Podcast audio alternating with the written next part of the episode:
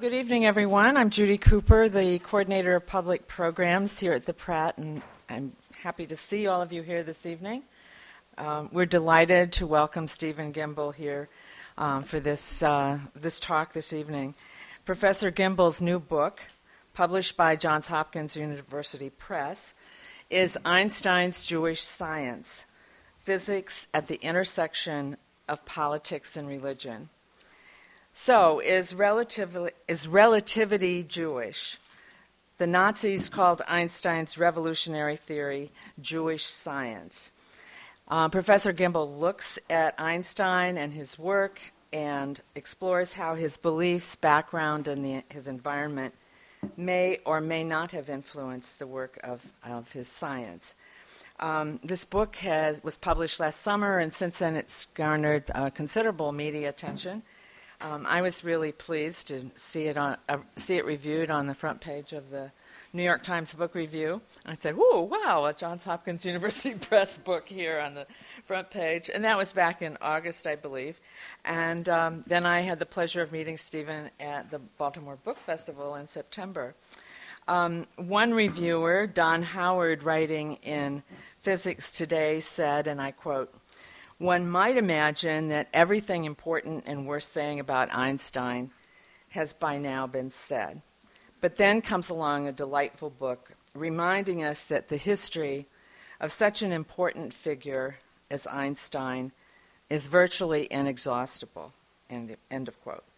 And of course, the book that, the delightful book that um, Mr. Howard is referring to is Einstein's Jewish Science. Um, it has been named a finalist for the National Jewish Book Awards Prize for History. Stephen Gimbel serves as chair of the philosophy department at Gettysburg College. He is the author of two previous books, um, Exploring the Scientific Method and Defending Einstein. And we're very happy to have you here this evening.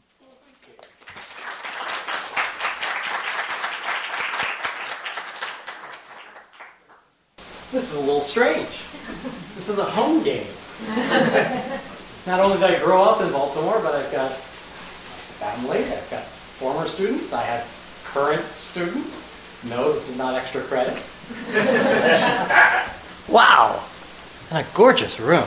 This is just beautiful. Well, Einstein. We love Einstein, don't we? Everyone loves Einstein. And the question is, not, well, maybe not everyone. Except that guy. Everyone else loves Einstein. And the question is, what is it about Einstein? Now, this is a project that actually began a number of years ago. Uh, a colleague of mine who's our Judaic Studies scholar came into the office. He was talking, and he was talking about ethics. Now, he's, he's in our religious studies department, but he's a trained philosopher. He says, you know, when we teach ethics, we teach it in a particular way, right? We start with, you know, ethical questions. And as philosophers, to be honest, we're really not terribly interested in that. We're not interested in what is right and wrong, but how do you go about determining what is right and wrong? What we're interested in are these larger systematic questions. Really? Oh, for the podcast. Oh, sorry, for the podcast. So we're interested in these larger systematic questions. How do you go about determining what is right and wrong? And what we do is we look at what are called ethical systems, right? What they are basically just definitions of our basic moral vocabulary moral rightness, moral wrongness, moral permissibility, right? So if I were to say, Steve is wearing green pants, that sentence is true, right? Now, no,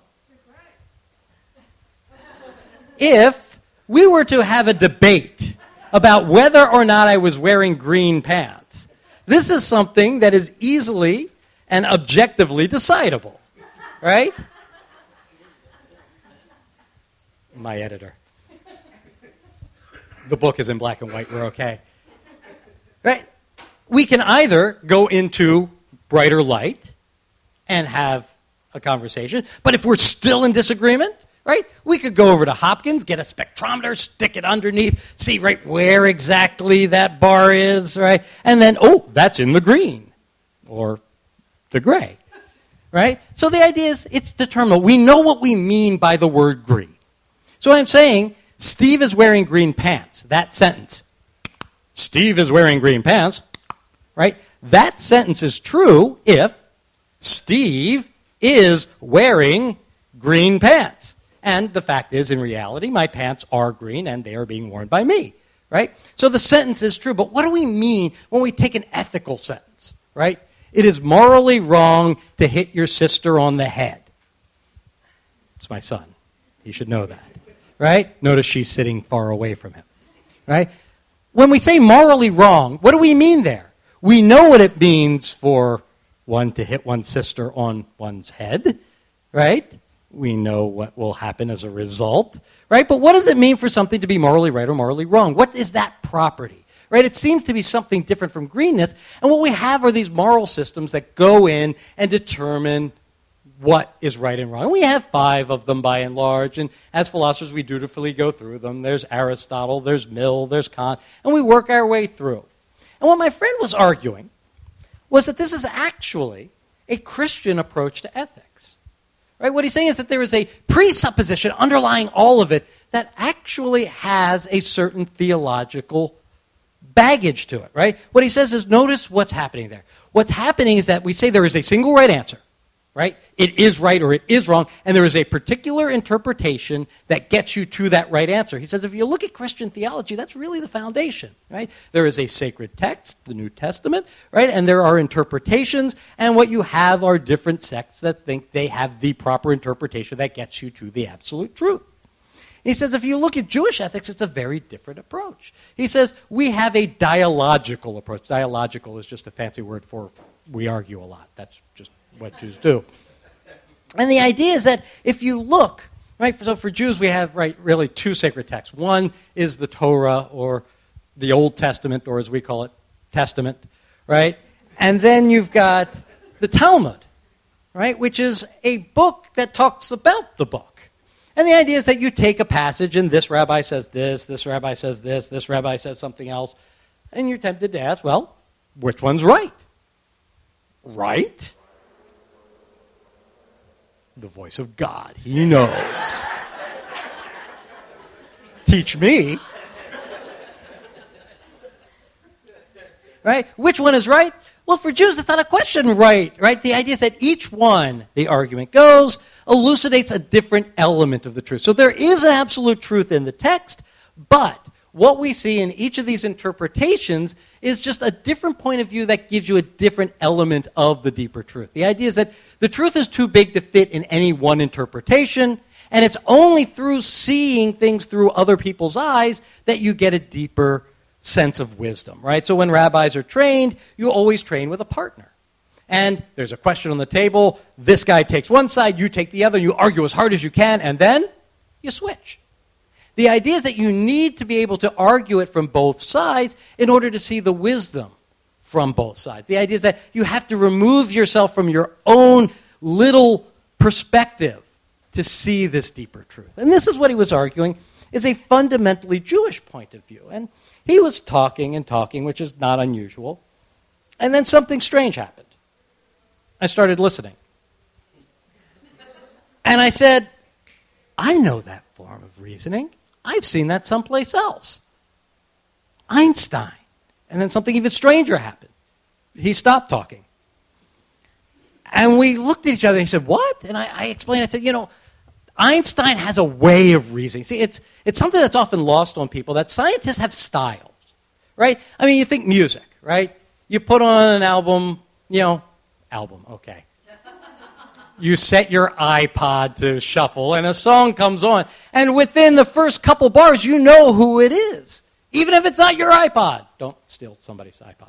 Right? The idea is that musicians have styles, right? You can know within a couple of bars if you're listening to Mozart, right? If you're listening, you just, you know. But science, we think science is different. And part of that is because of how we're taught. Think about how we teach science, right? If you walk into a college classroom, the first thing you have to do is go to the bookstore and buy a $300 textbook, probably called something like Elements of Chemistry or Biology.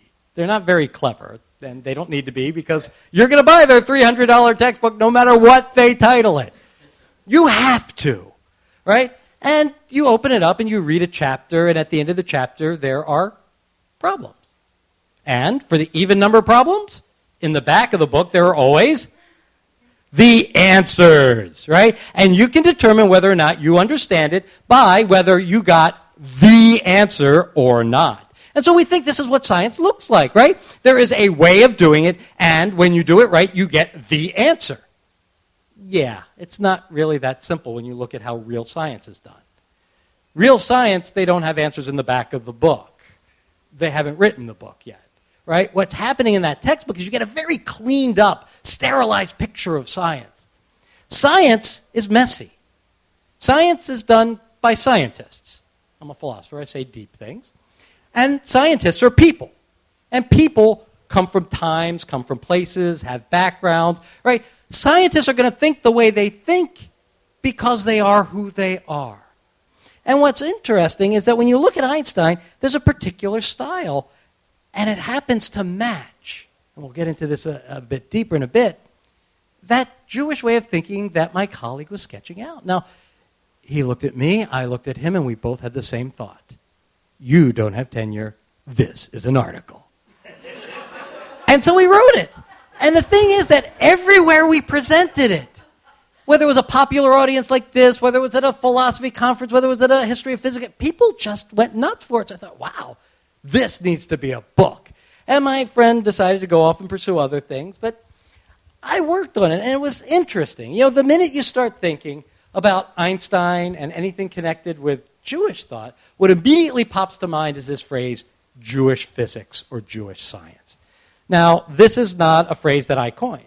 This is a phrase that came about from a group of people between the world wars, a group of Nazi sympathizers, who were trying to undermine the growing support for Einstein's theory of relativity. And they did that by labeling it Jewish. Now, why did they do that? Well, when you deal with anything connected to the Nazis, right? The first instinct is, oh, there they go again. It's just silly, okay, just ideological claptrap, right? Just nonsense.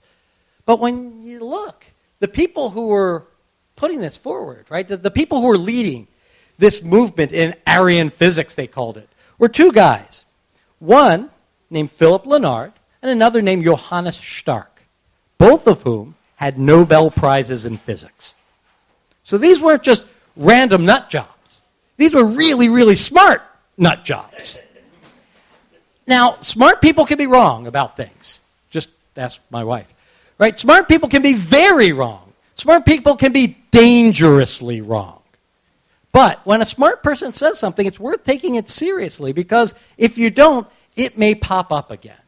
And so we started to think about this phrase, Jewish science. And the question is is there any way we could take this phrase and do with it what, say, the gay and lesbian community has done with the word queer? Appropriate it, Take it over from them. Take this phrase that had such a horrible origin and rehabilitate it, reinterpret it, make it into something that is actually reason to be proud. Now, what's interesting is if you hang out with Jews, talk to them for any length of time, it's not going to be long until you hear the phrase, you know he's Jewish. It's like Jewish Jeopardy, right? The idea is a conversation is going, as soon as the name comes up, you have to be the first one to ring in. You know he's Jewish. Ah, 10 points for you. But there's one guy, one person you never, ever, ever have to say, you know he's Jewish. Einstein. He's super Jew. He's uber Jew. Why? What is it that gives Einstein this special place? Now, yes, he was a Zionist, but he was a scientist who happened to be a Zionist, unlike, say, Chaim Weizmann, who happened to be, you know, he was a Zionist who happened to be a scientist. Right? What is it?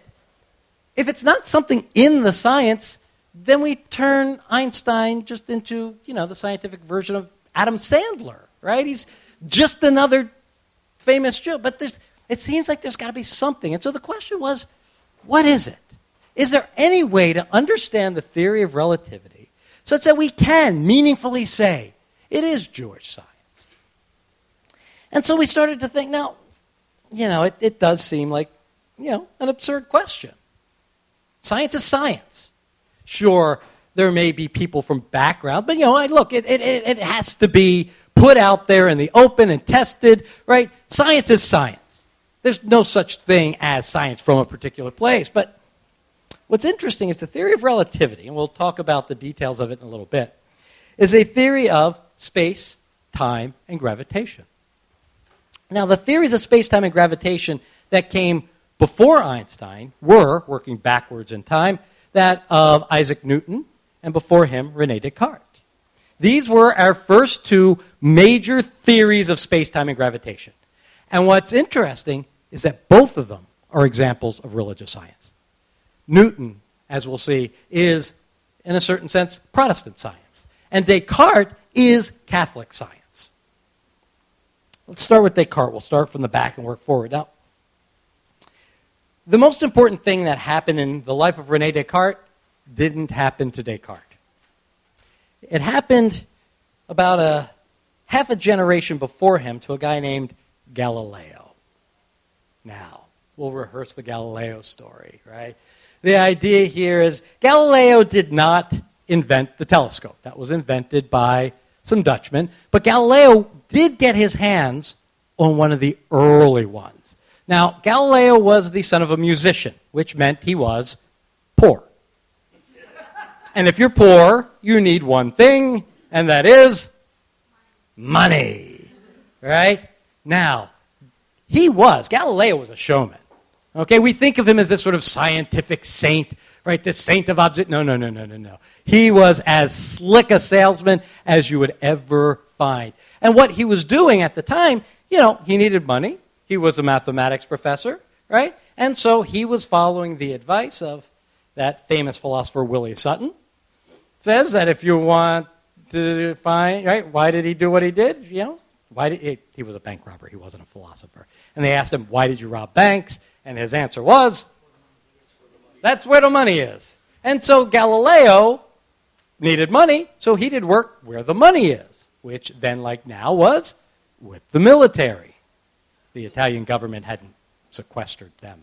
Right? So the idea is he was working on mathematical problems, problems of uh, the trajectories of projectiles, right? So if I have a cannon and I want to hit an enemy camp this far, what angle do I need? And so this is what he was doing. And so then he gets a hold of a telescope. Now, who is it that needs to see things far away as if they're close up? Oh, he could sell this thing to the army, to the navy, to merchant. This thing could be huge. And so he mounts one at the top of the Piazza San Marco, and you could see out into the harbor, the ships coming in, and he's just working it, and he's working it. Now, nighttime comes because it does every day. And you got to understand, these were the days before television, right? So, I mean, at the time, you know, the real housewives of Verona were really housewives in Verona. And so there's, you know, it gets dark out. What do you do? There's nothing to do. You've got a telescope. What's the obvious thing? You're going to look up. And you're going to look up at the night sky. And the first thing you're going to look at in the night sky is the biggest thing up there, which is the moon. Now, you look at the moon through any power of telescope. What are you going to see? Craters that go down and mountains that go up, right? Now, you have to understand that at the time, the official physical doctrine of the Catholic Church was Aristotle. Now, Aristotle has an interesting theory. It's, it's sort of backwards from the way we think of it, right? We think of physics as being primary and chemistry as just being fancified physics. For Aristotle, it's actually backwards. For Aristotle, if you want to understand the motions of things, you need to understand what they're made of. And for all things that are close to the earth, they're made up of one or a combination of four elements earth, water, fire, and air, right? Now, when Aristotle says earth is at the center of the universe, he doesn't mean what we mean. We think, oh, the planet of the earth is at the center of all things. No, when he said earth, he meant dirt. Right? I mean, if I take a handful of dirt and I drop it, what's going to happen? It's going to fall. How? Straight down. Right? So, what he means is that All things seek their natural place. Everything has a place where it should be. And once it gets there, it just rests. So for earth, for soil, anytime it's removed from the center of the universe, if you drop it, it's naturally going to seek its natural place. Now, they knew the earth was round, right? It was not Columbus. Your teachers try to tell you that, you come see me. The Greeks knew the earth was round. Not only that it was round, excuse me, they knew how big it was, too. I mean, a stunning degree of accuracy. So they know it's spherical. So if any place you go, the earth drops straight and straight and straight, right? Where's it going? It's going in towards the center, right? So when we say earth is at the center of the universe, what we mean is the natural resting place of dirt is at the center. Now, if I were to take this water, unscrew the cap, turn it over, what happens to the water? It goes down. But now, if I were to add the water to the dirt, what do I get? Yes, the 10 year old knows that one well. Mud, right? But after a while, what's going to happen to that mud? It dries up, right? The soil will, right. The water is on top of the dirt, right? The, the dirt sort of settles out. Now, you got to remember, these are Greeks. They live on a peninsula and lots of islands. They're doing lots of sailing. They know water, and then if you go down far enough under the water, what do you get to? You get back down to the, the earth. So they know. So the idea is that you have earth at the center, you have water outside, right? Now, if you go underwater and you exhale, what do you get? Bubbles. And the bubbles all go up, right? Because the natural place of air is above the water, right? Now, if I were to take a lighter and light the lighter, do not smoke. You light the lighter, where does the flame go? Up. If I turn the lighter over, what happens? You burn your thumb. Don't do that. Why? Because the flame always wants to go up, because the natural place of fire is outside. Right? That's the four earthly elements, and that explains for Aristotle all physical interactions. But when you get outside of that realm, when you get to the moon on out, things move differently. They don't move in straight lines, they move in circles. Because they're made up of a different element, a fifth element, what we call ether. And ether is a more perfect element. And so things in it move in a more perfect way. They move in a circular way, right? We know that the moon rises and sets, the sun rises and sets, the fixed stars rise and set. Everything moves in circles. Now you have planets, which sort of every once in a while move back the other way, and so we needed circles on circles. But the idea is everything is moving in this combination of circles because it's a more perfect element. And if it's made up of something more perfect, its shape will have to be more perfect. And so all heavenly bodies are spherical. So the moon, according to the church, is a perfect sphere. Galileo looks up through his telescope, and what does he see? Craters that go down, mountains that go up. Down and up, not round. Oh. Now, you got to understand, Galileo, he was a troublemaker. So he sees craters and mountains on the moon. First thing he does, gets a priest, invites him over, has him look through the telescope. Turns white, realizes what he sees. And he looks up at Galileo with a little bit of fear in his eyes and says, Okay, okay, I, I know what it looks like. But really, there's an invisible fluid as high as the tallest mountain, encasing the moon, making it perfectly spherical. Galileo said, Yeah, you're right. There is an invisible fluid. But it makes the mountains twice as tall and the craters twice as deep.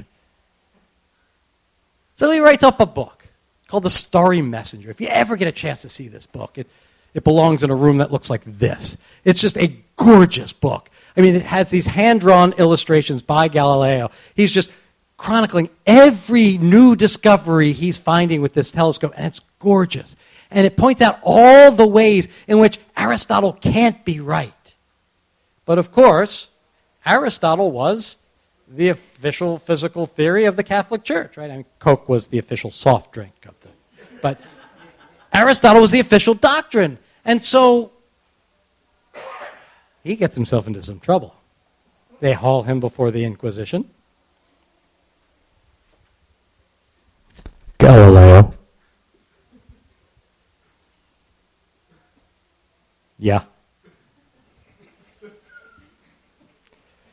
Did you write that book? What book? The one with your name on it. Yeah, I, I, I, I, I wrote that, that book. You know what it says. Yeah, I, I, I wrote it. You're not supposed to say that. Yeah, I, yeah, yeah. And so they gave him a choice. Either he could recant everything he had written and never write on it again, or he could die. Not so hard of a choice. So he recants, he promises never to write again, and off he goes. Now, he had a friend named Barberini who was a cardinal, and they would take these long walks together, and they would argue about astronomy, right? You know, Galileo would take, you know, the, the, the Copernican view that the sun was at the center and everything went around the sun, and Barberini would take the Ptolemaic view that the earth was at the center, and then they would have these knockdown, drag out arguments as they walked through beautiful Italy. And then the Pope died. Usually that's what happens.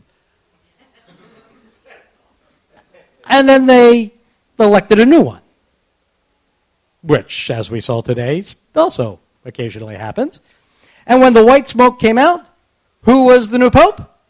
Barberini. He was Urban the 13th. Yes. He came after the pope before him, Suburban, the 8th, who now the patron saint of minivans, I think. And so Galileo was thinking, hey, my buddy's the Pope. This is a get out of jail free card. This is fantastic. And so he requests permission to write another book. And this one is going to be fair and balanced. And we know how well that works. And so he writes a book called A Dialogue Concerning Two Chief Systems of the Universe. It actually wasn't a dialogue, it was a trialogue. There were three guys in it. One who was championing uh, Galileo's point of view, Sagredo, right? Sage like. Another who's in the middle. He wasn't sure which way to go. And then there was the one who was championing the church's view, who just happened to seem a whole lot like the Pope, and his name? Simplicio. Translate roughly to bozo. Yeah. He, no, no, no, no. It, it's actually named after Simplicius, the Neoplatonic philosopher who held us. Yeah, no, no, no, no. So he gets hauled back up before the Inquisition. Galileo. Yeah. Did you write this book? What book? The other one with your name on it. Yeah, I, I, I, I, I wrote that one. Didn't we tell you not to? Yeah, I did. Yes. And so they gave him another choice. Either he could recant and live the entire rest of his life in his Italian villa, or he could die. Now, if you have a choice between death or living in an Italian villa, this is not a hard choice. And so he spends the rest of his time there. Now, this was a show trial. This was meant to send a message to the intellectuals of Europe. This was meant to tell them where the boundary was. Now, Descartes gets the message. And you got to understand, Descartes is not like Galileo. Right? I mean, Galileo, right, the famous story, right, that's probably apocryphal, is at the end of the second trial, right, under his breath, he mutters three words moves. What was that? Oh, I, I said I have new shoes. Right? But it moves. That's what he wasn't allowed to say, that the earth moves. And so, Descartes, who is very much a religious Catholic, also is a man of science. He believes in the Copernican picture. He believes that the earth goes around the sun. but he's a good Catholic, which means, look, I've got to take the Pope seriously right now. The Pope, and this was the previous Pope, convened a uh, group of theologians to study the problem, and they came out with a proclamation that the earth does not move. And it became what was called a papal bull, which is probably the worst possible name for something that's supposed to be absolutely true. Now, the Pope says the earth doesn't move. Now, being Pope comes with two main advantages. One is the hat. It is a great hat. And the second one is that when you speak ex cathedra, when you speak of matters of doctrine, you are infallible. Right? Of course, this is why the Pope can't be married, because then he'd be wrong about everything. My wife is here, so clearly I need to get a more comfortable couch. So the idea here is that the Pope says that it's got to be right. So Descartes finds himself in this really weird position. How can I both say that the earth goes around the sun and believe what my faith requires of me, which is the earth doesn't move?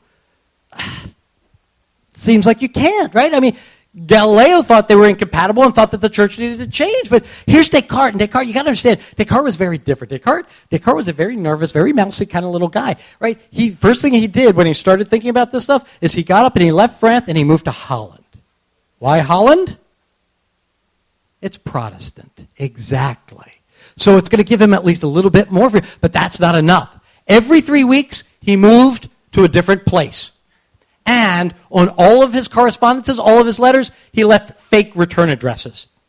This is how nervous this guy was. He knew this, this, this, this, this could cause trouble. So what are we going to do? How can we combine? Uh, Earth doesn't move. Earth goes around the sun. How do you, okay.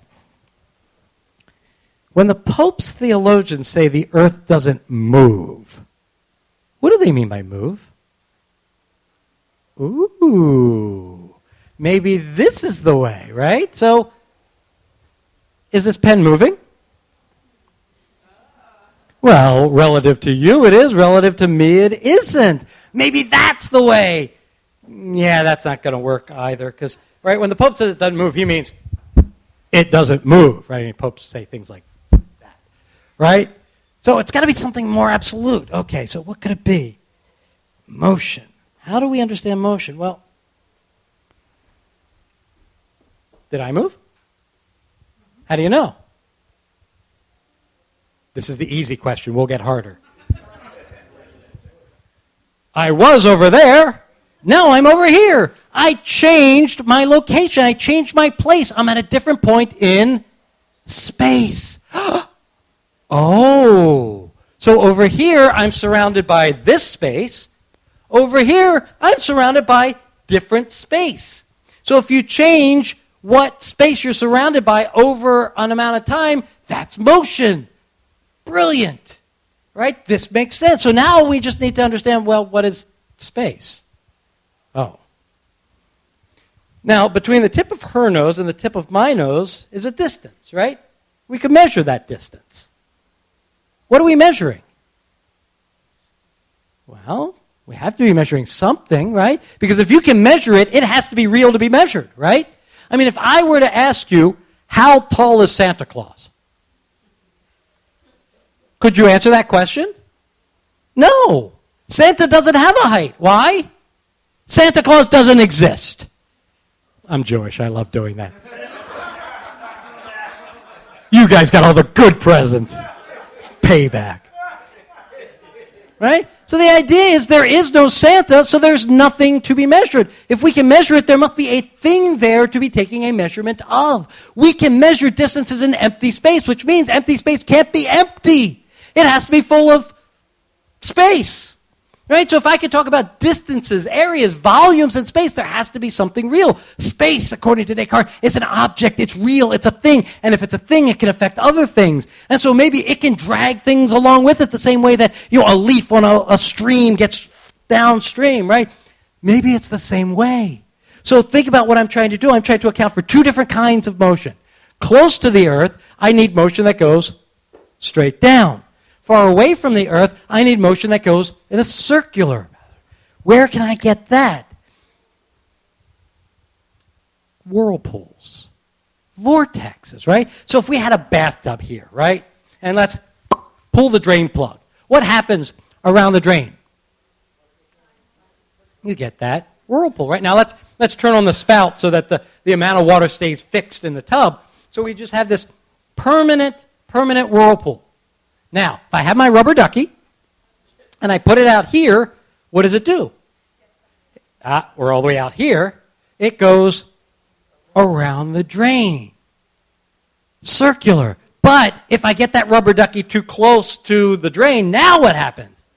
It gets straight down. Look what we have straight line motion, circular motion. So if we posit that every object with mass causes a vortex in space, we can now account for all the observable phenomena. So notice what we have. We have a model designed to account for observable phenomena. This is real science. This is our science, first scientific theory of gravitation. This is science. But what about the Pope stuff? Okay, now instead of a rubber ducky, let's take a water balloon. I take a balloon, I stuff a marble inside, I fill it with water, and I tie it off. Right? Now I put the water balloon out here around the whirlpool. What's going to happen? The water balloon's going to circle the drain, right? But if you were sitting on the marble, what would you see? The same water surrounding you all the time. If movement is being surrounded by one bit of water and then another bit of water because the marble is forever bathed in that same water. What can we say about the marble? It's not moving, even though it's going around. there it is.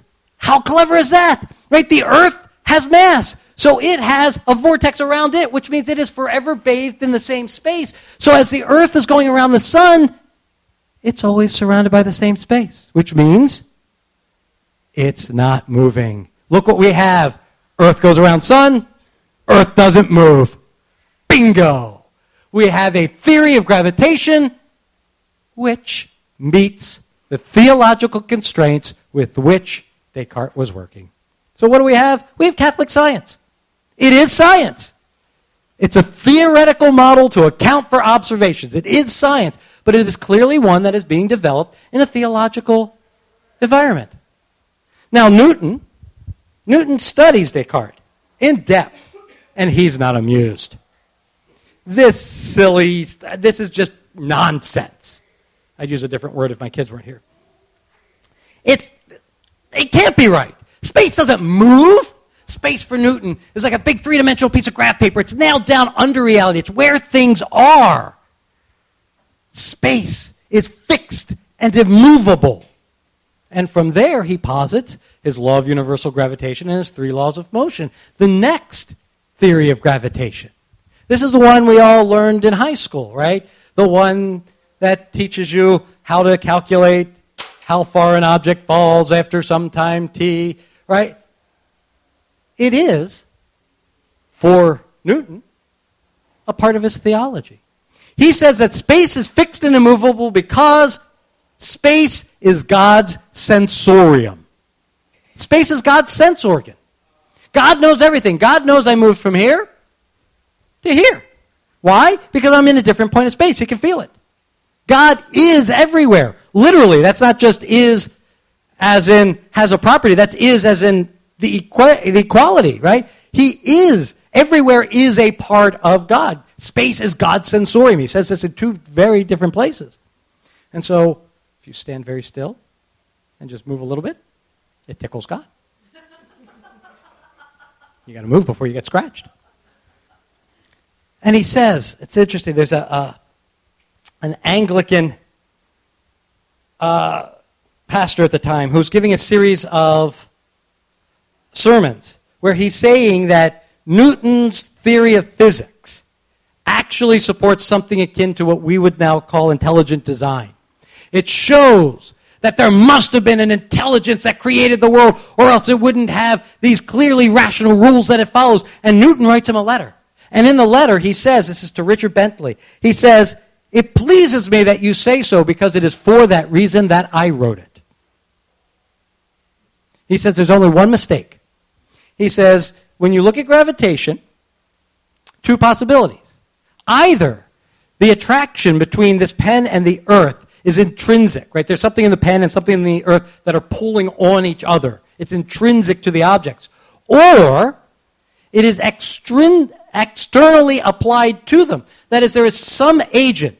He says, natural or supernatural, I know not which, which causes this. He says, You're attributing the first view to me. No, no, no.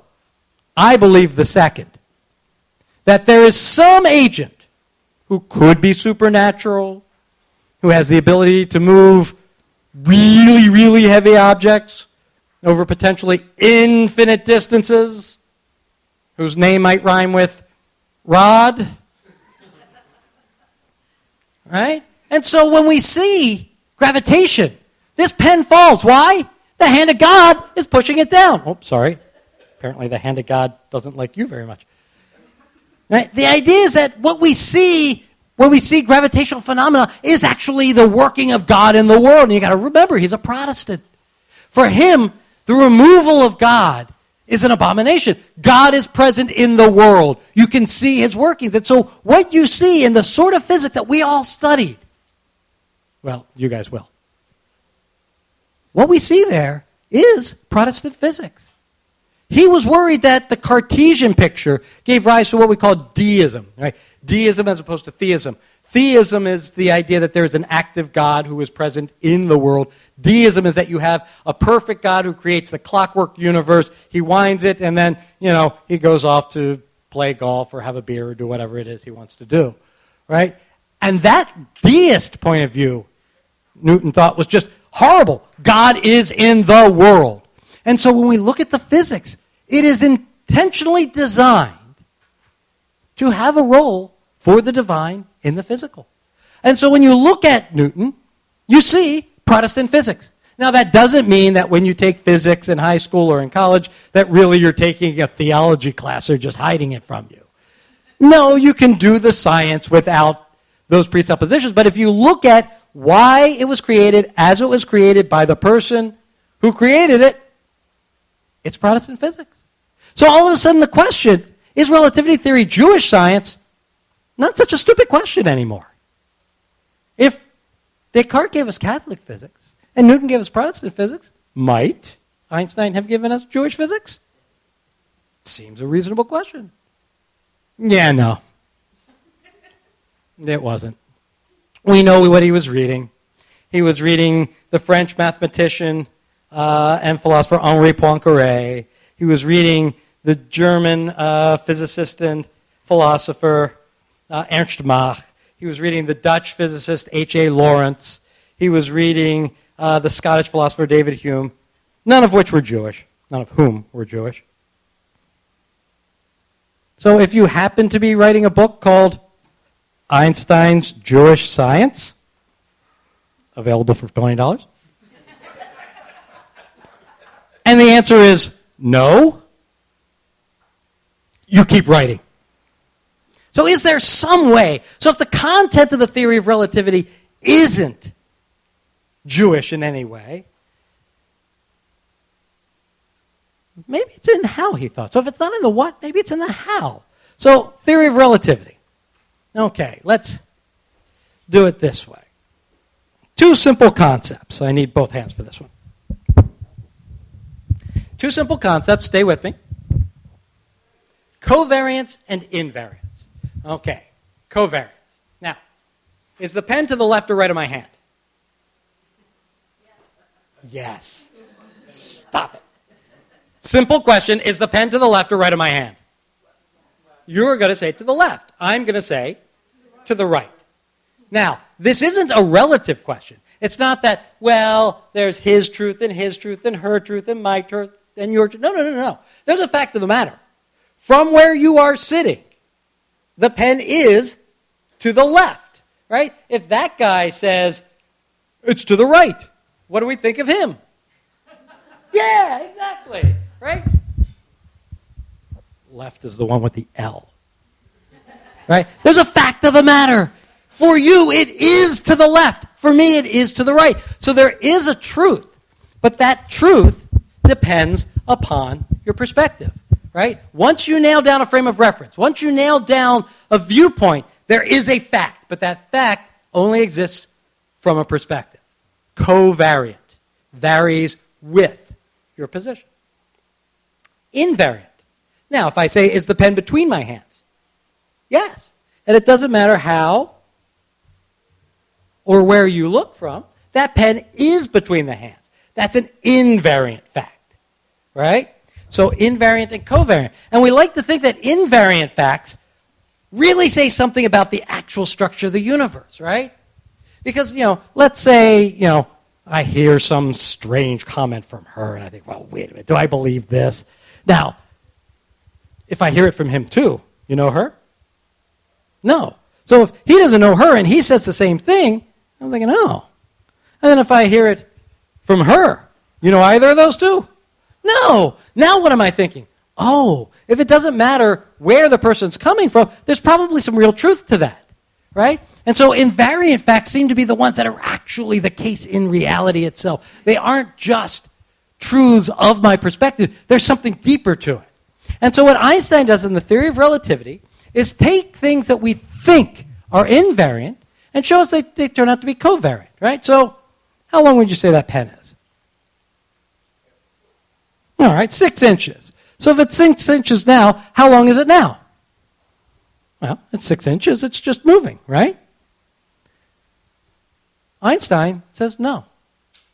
Einstein says that as the pen moves, if you see it moving, now to you it's moving, to me it's still, right? So if I was moving this way at three quarters the speed of light, you would measure it not as six inches, you would measure it as four inches. I would still measure it as six. Whoa! It is covariant. Length is a function of your frame of reference, of your perspective. Which one is right? Well, it's not right. It's just right in a point of view in the same way to the left and to the right. There's not a right answer. There's a right answer from your point of view and a right answer from mine. But it's not only length. Lengths may squish. But if we were to say synchronize our watches,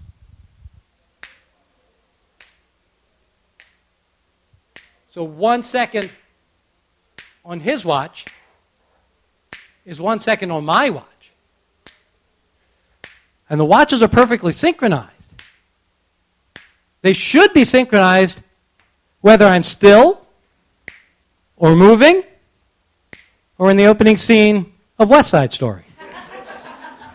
right? It shouldn't matter.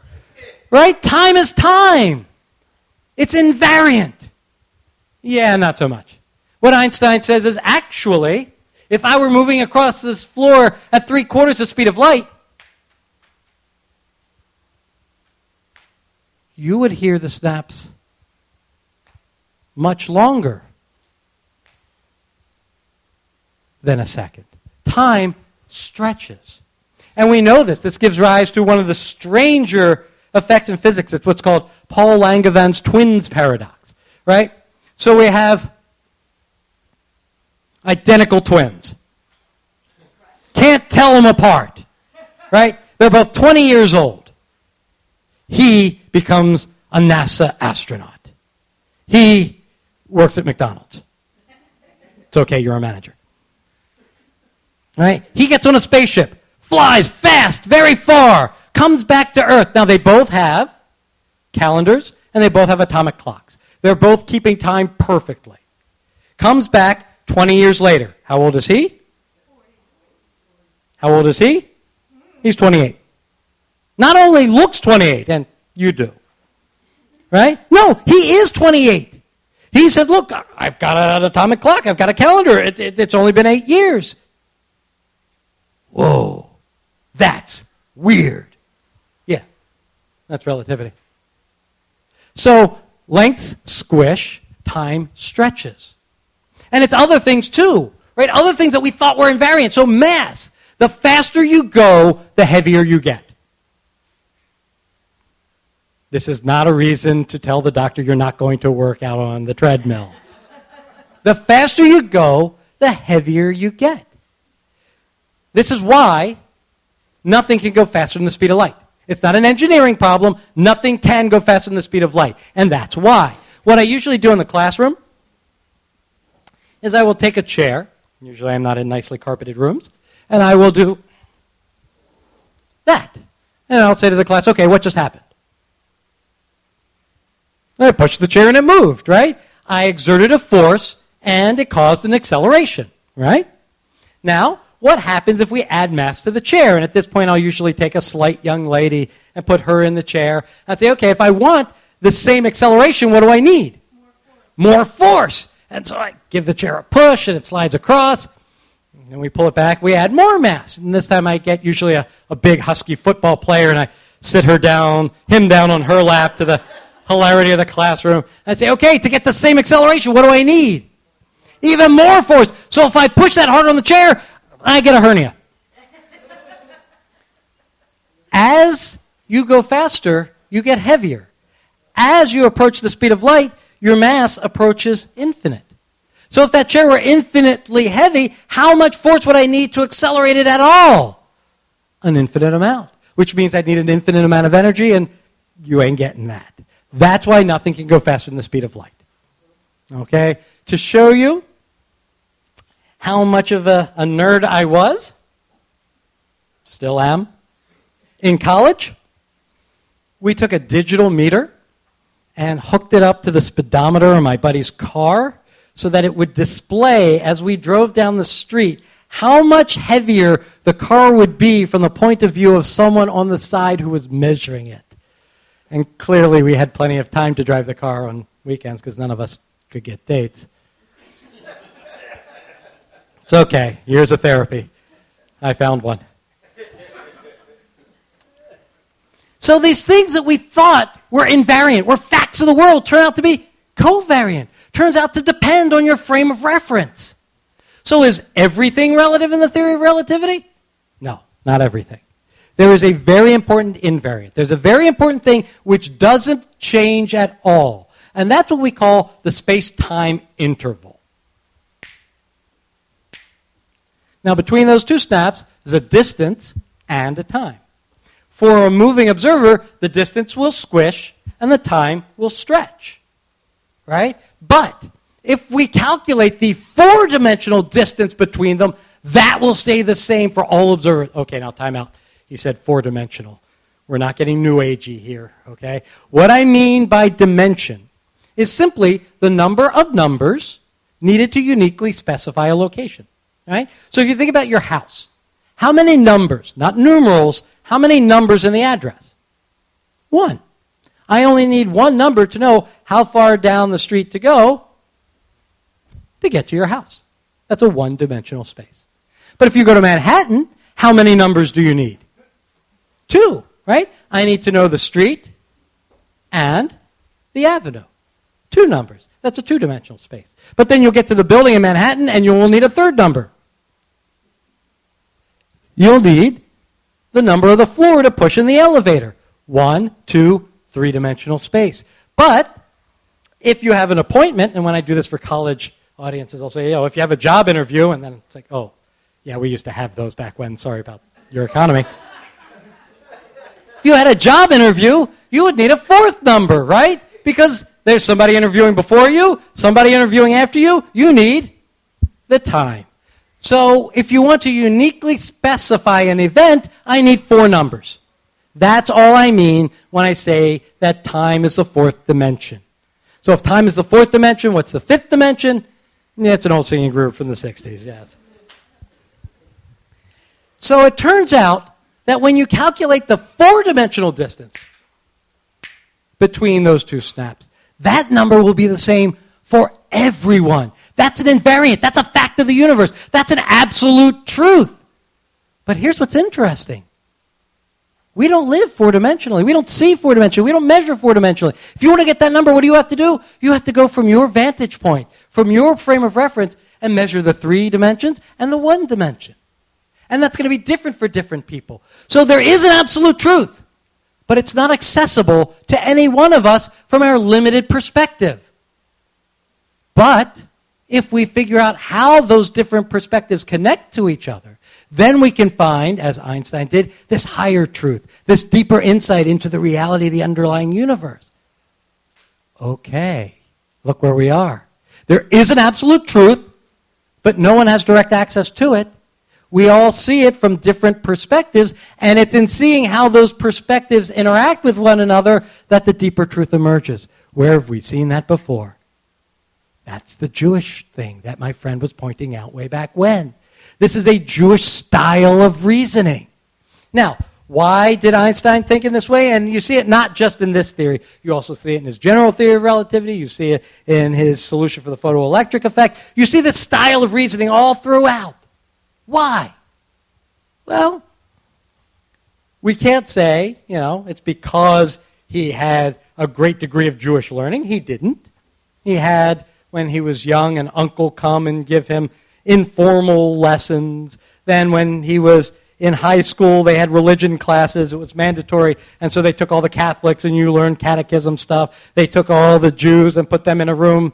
Einstein received a letter of congratulations on his 50th birthday from his high school Jewish religion class teacher. And he wrote back saying, Oh, how wonderful to hear from you. I wish I had listened to anything you said. So it's clear that Einstein did not get this because he had a deep background in Talmudic reasoning. He didn't. Well, did he get it because he grew up in a Jewish community? Maybe. Reading minds is hard enough with living people, with dead people? Yeah, don't try it. So why? We don't know. But it's interesting that it's there. Is it there in other Jewish thinkers? It is. So Emil Durkheim, the founding father of sociology, his father, grandfather, great grandfather were all rabbis in France. You see it there. Do you see it in all Jewish thinkers? No. If you think about the other great scientist of Einstein's time, the name that instantly pops to mind is? Hmm? No? Freud. Sigmund Freud, right? Now think about what Freud did. Right? Freud and Einstein's lives almost perfectly parallel. If you read their biographies, it's stunning how similar they were. They both grew up in secular Jewish homes. They both experienced anti Semitism in school, and that's where they got their sense of Jewish identity, which they had as a cultural sense, but not a religious sense. You know, it's, it's really interesting how very similar their minds were. Both of them were pacifists, argued against war. Really similar. So you'd think that they'd also be similar in this way, but what's interesting is they aren't, right? So for Freud, right, what's happening? Well, Freud's picture of mind, remember what it's like right? The mind is much more complicated than you think it is, right? When you say, well, I made up my mind, so you think you chose your motivation. No, that's just a little part of your mind, right? The, the, the metaphor he gives, it's, it's like a, an iceberg, or in this case, a Greenberg, right? And it's just that little tip that's peeking out, that's the conscious mind. But there's so much more that's under the surface, right? And so the real reason you're doing what you're doing, right? Remember, Freud is dealing with people having all sorts of strange behavioral happenings. Right? He says, if we want to get to it, we need to understand the subconscious. We need to get underneath. Now, psychoanalysis, as Freud sets it out, is interesting because there's a definite spatial component to it. The way it works is that you have two people, right? You have the patient and you have the therapist. The patient, I probably shouldn't do this in such a nice room. The patient is on the couch. I'll keep my feet off the table. And he or she is facing this way. Right? And what are they doing? They're talking about their dreams, they're free associating, they're talking about their childhood and how they're controlling Jewish. Mo- I'm sorry, mom. Right? The therapist is behind, unseen by the patient, making, you know, only the occasional noise. Mm hmm. Mm hmm. Our 50 minutes are up. And it is the therapist, the psychoanalyst, who alone has access to the absolute truth. Right? You would think, well, it's dialogical, right? They have to be talking back and forth. There are two different points of view. That seems like that might be. Ju- no. Right? If anything, what you see in Freud's picture is a very Catholic picture. The psychoanalyst has a pope like position where he and he alone has access to the absolute underlying truth. So you don't see this Jewish style of thought in every Jewish thinker. But what's interesting is where you are starting to see it. In the last 20 years, you've seen it pop up in other places. One place that you frequently see it is in feminist thinkers. Now, about 20 years ago, when we were in you know, the, the heat of the whole postmodernist thing, right? You, you went to this relativist place where, you know, there's, you know, her truth and his truth, and because they're coming from different places, right, they are different truths. But what we're seeing now is something more sophisticated. What's called standpoint epistemology, which is a fancy way of saying the same thing we've been talking about. That yes, there is an absolute truth, and that people from different backgrounds are going to get different elements of it, and that we need to pay attention to people from very different backgrounds because they are going to give us elements of the truth that we, from our perspective, aren't going to gain access to. You also see it in post colonial Africana philosophers. Same sort of thing. Where are you seeing it? You're seeing it in the writings of people who are outsiders who are in the minority groups. Now, Einstein reveled in being an outsider. He called himself an Einspanner, which literally translates to a, a one horse carriage, a lone horse. Right? He's an outsider. He's different. And it's that difference, right? I mean, think about Albert Einstein. When you think about Albert Einstein, what comes to mind? Hair. The hair. Here's a man who changed the complete way we see the world. Here's a man who affected history. Here's a man who changed everything. And what do we remember? We remember the hair. What is it about the hair? Well, I mean, think about it. Hair is political, right? Says the old guy with the ponytail. Right? I mean, when you look at a person, the very first thing. No, okay, sorry the very first thing you see is the face and the hair, right? By Einstein growing his hair like that, what was he doing? You know, Einstein didn't wear a belt or socks. Exactly. Exactly. Right. I mean, you want to talk about hair being political, red, white, and blue. No. All right. And the idea here is, right, he didn't wear socks. Why? I have shoes on. What do I need socks for? He didn't wear a belt. I have pants that fit. Why do I need a belt? Right? These are things, right? Why did you get up and put on socks this morning, right? Almost everyone here is wearing socks. Did you get up this morning and think, okay, sock or no sock? Sock. No, you just get up and you reach for the socks. Why? Because you're told that's what you're supposed to do. Einstein said, I'm not going to do something simply because I'm told I'm supposed to do it. What did the hair signify? I'm different. I'm not afraid to show it. We all love Einstein. It's not just Jews, except for that guy, right? It's not just Jews. Everybody loves Einstein.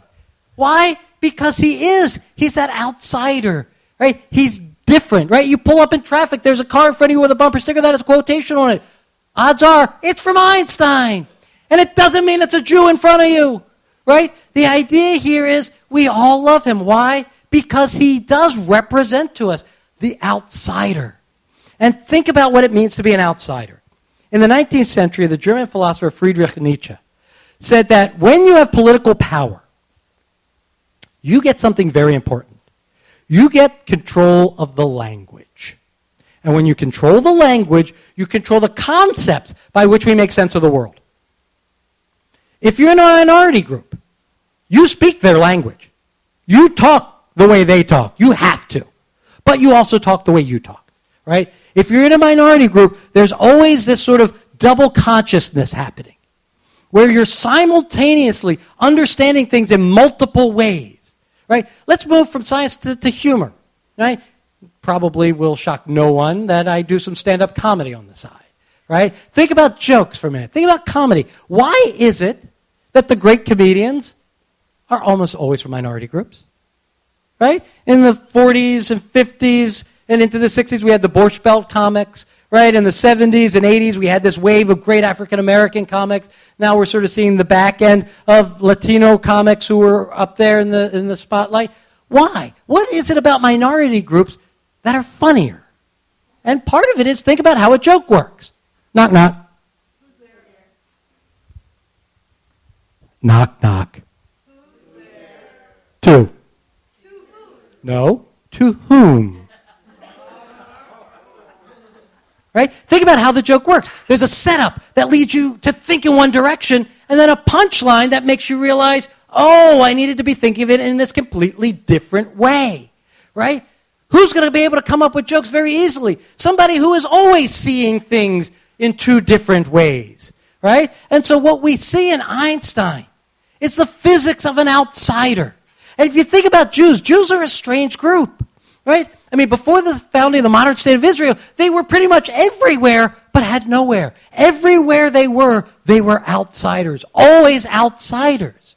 And so you had this different way of thinking that was just part of the structure. So if we think of Jewish, not as anything Judaic or Hebraic, nothing connected to Torah or theological, but if we think of it as this general sense of an outsider, then in Einstein, what we do see is the physics of an outsider.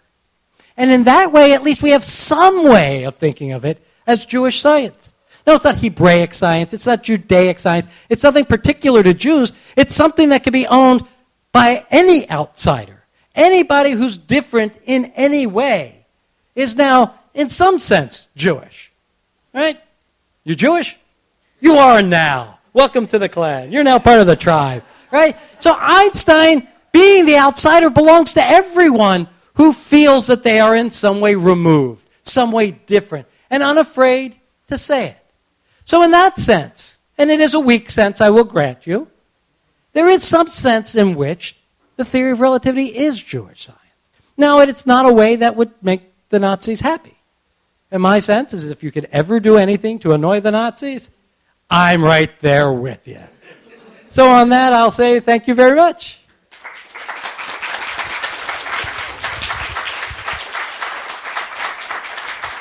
I know I probably ran a little long, but if there are some questions, do we have time for? Okay. There are questions. I'd be free to. You, oh, thank you. Thank you. Uh, you mentioned uh, early on uh, uh, something you could call Catholic science, something you could call Protestant science uh, in um, uh, Descartes and then Newton, and then something you could call Jewish science as a, as a style or approach to thinking through um, the problems that you observe within a cultural framework that makes sense. And I'm wondering if you've inquired whether there could also be something called um, Islamic science. And the reason I, I ask that is because there was a period of time in history when um, the is- Islamic uh, countries were very uh, proficient in mathematics and engineering and so forth, and had a, a type of science. And that raises for me the larger question of is there something that could all of these types or approaches be categorized as types of monotheistic Western science so that, that explains why science historically had roots uh, that were specifically developed in the, in the West and why uh, Eastern cultures have been sort of late to the to the party, as it were? Fantastic question, and the answer is yes, and it, it, it, it's fascinating. So if you look at classical Western astronomy and classical Chinese astronomy, very different approaches. Why? Theological. So if you look at Western, one of the things that we've been looking for from the beginning are the regularities, right? We look for symmetry. We look for ways in which there is order and structure. Why? Because there's this picture of the all knowing, all powerful, all rational creator. And so you look for the evidence that is akin to that. If you look at classical Chinese, right, and in both cases, they were both astrological as much as astronomical, but the astronomical approach from China looked not for the regularities, they look for all the exceptions. Right? The comets, the retrograde motions, all the unusual occurrences. Why? Well, you were coming from a Taoist background in which you had yin and yang, you had competing forces. And so what you were looking for was evidence of a give and take. And so in the same night sky, they saw it in two different ways. Why? Because you had these intellectual backgrounds that were shaped by the theological uh, commitments. Right? If you look at physics today, we still look to give symmetry arguments. We still look for you know, conservation arguments. Why? Because simplicity must be true, because it's got to be elegant. Now, in the case of Islamic science, and you did, you know, what we call the Dark Ages, or the Golden Age of Islam. And what was happening at this point? Well, the center of learning was Baghdad, right? Which was a city, a huge city. Now, interesting bit is that you could not, I don't know if it's still the case, but you could not tax Muslims. Now, if you have a city, what do you need? All sorts of money to do all sorts of things for the roads, to pick up garbage, to do everything, to pay your police, right? Where are you going to get the money if you can't tax Muslims? You need lots of non Muslims. And so what you saw was they would import people, and they, like us, let's bring in the smart people. And so you had this incredible situation in Baghdad, and then the Spanish got very, you know, they were Muslim too, they got jealous, and so they started bringing in. And so you had people from India, from China, from Greece. You had Jews, and you had this unbelievable melting pot of all of these different cultures which were smushed together. Why? Because you needed a tax base. And what happened was they talked to each other. And all of a sudden, this built off of that, this played off of that, right? We had in India. They were the first ones with a place value number system, right? So you get in your car, right, and the speedometer one, two, three, four, five, six, seven, eight, nine, and then it flips over to 10. We didn't have that, right? Before that, right, the Romans used what kind of numerals? Thank you, yes, Roman numerals, right? Now, Roman numerals are really hard if you're trying to do any mathematics. Try dividing XVI by LCMII. You can't do it. You can't turn mathematics into something that has the simple algorithms we're all taught in third grade unless you have a place value system. And no one had it but the Indians. They brought them, and this is how we got what we now call Hindu Arabic numerals. This is where our numbers come from. Because they needed tax money, so they brought in Indian mathematicians, who then talked to the Greek mathematicians, who had geometry done in this beautiful, elegant way axiomatized. And so what happens? You get this hybrid, and out comes number theory. Out comes algebra. Right? Anything that starts with al is probably transliterated from the Arabic. Right? So algebra, Alka Seltzer, Al Green. Right? All of this comes right from the Arabic. Al Capone. Right? So the idea here is what you saw there was this unbelievable growth, but why? Because you had this cross pollination of different intellectuals from all over the world bringing what they had to the stew. And so, in a certain sense, what was Muslim science really was Muslim facilitated science. And Einstein saw that model as really the key to the future, right? you got to understand Europe is in flames. Eh, you've got revolutions, you've got world wars, right? And Einstein was an internationalist.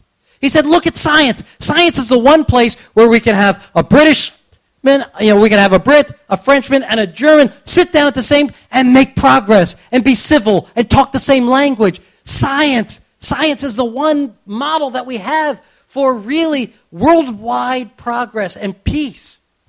And so he did see science as not only providing a new worldview, but providing a new way of being in the world, which he thought was advantageous. Now, who would hate that? Who would hate internationalism, cosmopolitanism? Well, those who thought that nationalism and patriotism were first and foremost. Those who thought everything was conditioned by race and blood, and races could be ranked, and there was a certain group on top who were the best and everyone else was inferior. So Einstein's scientific internationalist point of view threatened the very heart of the Nazi picture. And so when they saw the theory of relativity, it wasn't just science by a Jew, so we need to undermine it. It was the entire scientific process that threatened their way of being. And so it needed to be taken care of. Now you have to understand, Einstein was a very, very political person right? We think of him as this sort of wise, grandfatherly clown, right? When we think of Einstein, we think of, you know, the picture of him on the bicycle or the one where he's sticking his tongue out, right? We all know these images. But Einstein is a young man, unafraid of controversy and very, very political. And so he was making waves at a time when Germany had a deep cultural split. And so he was hated, not just disliked, hated by the German nationalists. And he did everything he could to stoke that fire because he hated them too. He grew up in you know, a very nationalistic Germany that you know, equated you know, patriotism, militarism, and anti Semitism. And he left, renounced his citizenship, swore he would never go back. He was then lured back. But when he came back, he ignored his own advice to just keep his mouth shut. He didn't. And so he became just despised. Right? After World War I, the German economy just tanks. Right? The Weimar Republic is established, and they're forced to negotiate with the winners of the war. And Germany was saddled with this huge debt, reparations, to pay for everything. And as a result, their economy just collapsed. And everybody was poor. Now, if you're poor, what do you need? Money. If you're famous and you need money, what do you do? Book tour. Right? And so what does Einstein do? He goes on tour. But where's he going to go? Back to Willie Sutton. Where the money is. Where's the money? It ain't in Germany. It's in France, it's in England, it's in the US. And so here he is, sailing on ships of the enemy, going to the countries of the enemy, those who were killing our brave sons. And what's he doing there? He's getting embraced as the new German, the good German, the rehabilitated German. And he's giving talks. And he engaged in what we now call dog whistle politics. He would use words and phrases that his hosts would not quite understand, but back home, it was very clear who he was pointing out and calling out. It was very politically loaded. And here he was on the enemy shore making fun of us. And so he was hated. He was thought of in the same way that, say, Jane Fonda was hated during Vietnam or Michael Moore after 9 11. He was seen as a traitor. And so he was despised. And part of it is that his worldview and his science played into a, a larger worldview that was incompatible with the foundations of Nazism. Oh. Being a vegetarian for 38 years, um, I heard, um, 39, I heard that he was vegetarian. Is that true? And does that have anything to do with his, uh, his uh, science? Uh, he became a vegetarian late in life. Uh, he grew up in Germany, which meant he ate a lot of sausage. But once he came to the U.S., he actually does become, in his later years, a vegetarian. And it's not connected to the science. It's, for him, just an ethical question. Uh, you know, the, the idea of killing so that I can have this, just, he had a problem with it. And so, you know, now it wasn't necessarily health related because the one thing he didn't give up was smoking. And, well, it was a pipe and it killed him. And in fact, he, the doctor said, You are not allowed to buy any more tobacco. So he would go into the offices of his colleagues, fill his pipe, and then leave. So, yes, don't smoke. Other questions? Last one? All right. Uh, so the Greek philosopher Carneades is famous for going into the city and arguing for justice on one day, and the next day he argues the opposite. Um, and so um, Carneades was one of the famous academic skeptics. So I was wondering, I guess, um, the relation between Einstein's science and his Jewishness and skepticism. Okay. Yeah. So the idea here is for a skeptic, there is no truth. For Einstein, there was an absolute truth, but that absolute truth was too big to fit in any one perspective. So, what the skeptics were trying to do was to undermine our belief in some objective fact of the matter. What Einstein was saying is no, there is an objective fact of the matter. It just isn't one that's accessible to our limited perspective. So, in that sense, it's a, a fundamentally different thing. Okay, well, thanks everybody very much.